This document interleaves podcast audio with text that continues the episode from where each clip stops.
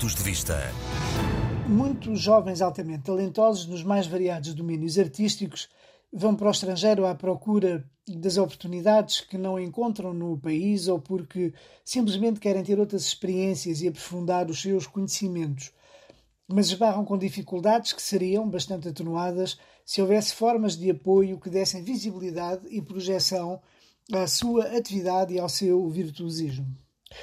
São artistas plásticos, músicos, cantores, dançarinos, escritores, cineastas, fotógrafos ou agentes culturais que tentam encontrar o seu caminho em meios altamente competitivos e que até teriam condições para evoluir e projetar uma imagem positiva do nosso país. Por isso mesmo, o seu mérito merece o devido reconhecimento. Muitos chegam a alcançar esse reconhecimento nos países onde se instalaram, mas não o conseguem obter em Portugal. Outros ainda são luso-descendentes ansiosos por mostrar o seu trabalho no país de origem dos seus pais.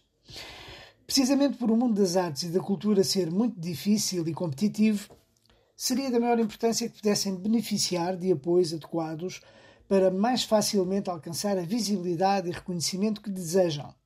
Por vezes, pouco mais é preciso que um pouco de atenção, interesse e formas de simples organização e muitas vezes até existe uma grande concentração de criadores em algumas cidades como Berlim, Paris, Londres ou no Luxemburgo, o que facilita o seu conhecimento.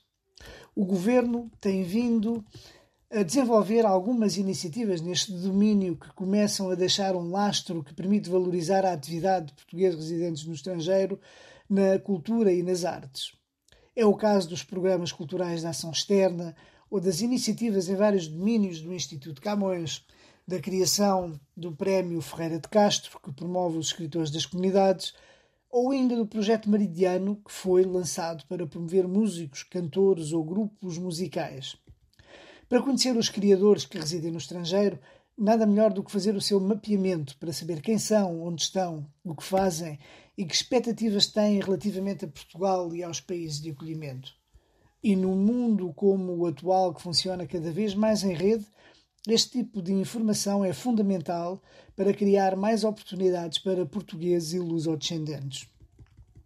Independentemente da necessidade de se continuar a apoiar as manifestações da cultura tradicional, como os ranchos e outras atividades etnográficas, levadas a cabo por muitas associações, Existe hoje uma clara necessidade de olhar também para a existência de outras formas de expressão cultural que precisam igualmente de ser apoiadas e reconhecidas, até porque possuem um enorme potencial para o desenvolvimento de projetos de cooperação no domínio bilateral entre países.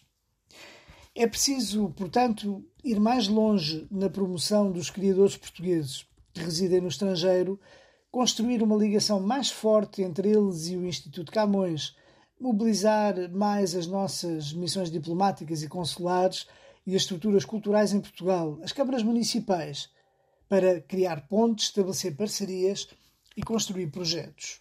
O reconhecimento desta realidade não é apenas muito relevante para todos os portugueses que estão vocacionados para a criação artística e precisam de apoio para se projetar, mas é também uma excelente oportunidade para o país mostrar a sua diversidade cultural e a qualidade dos seus talentos. Todos ficam a ganhar, portanto.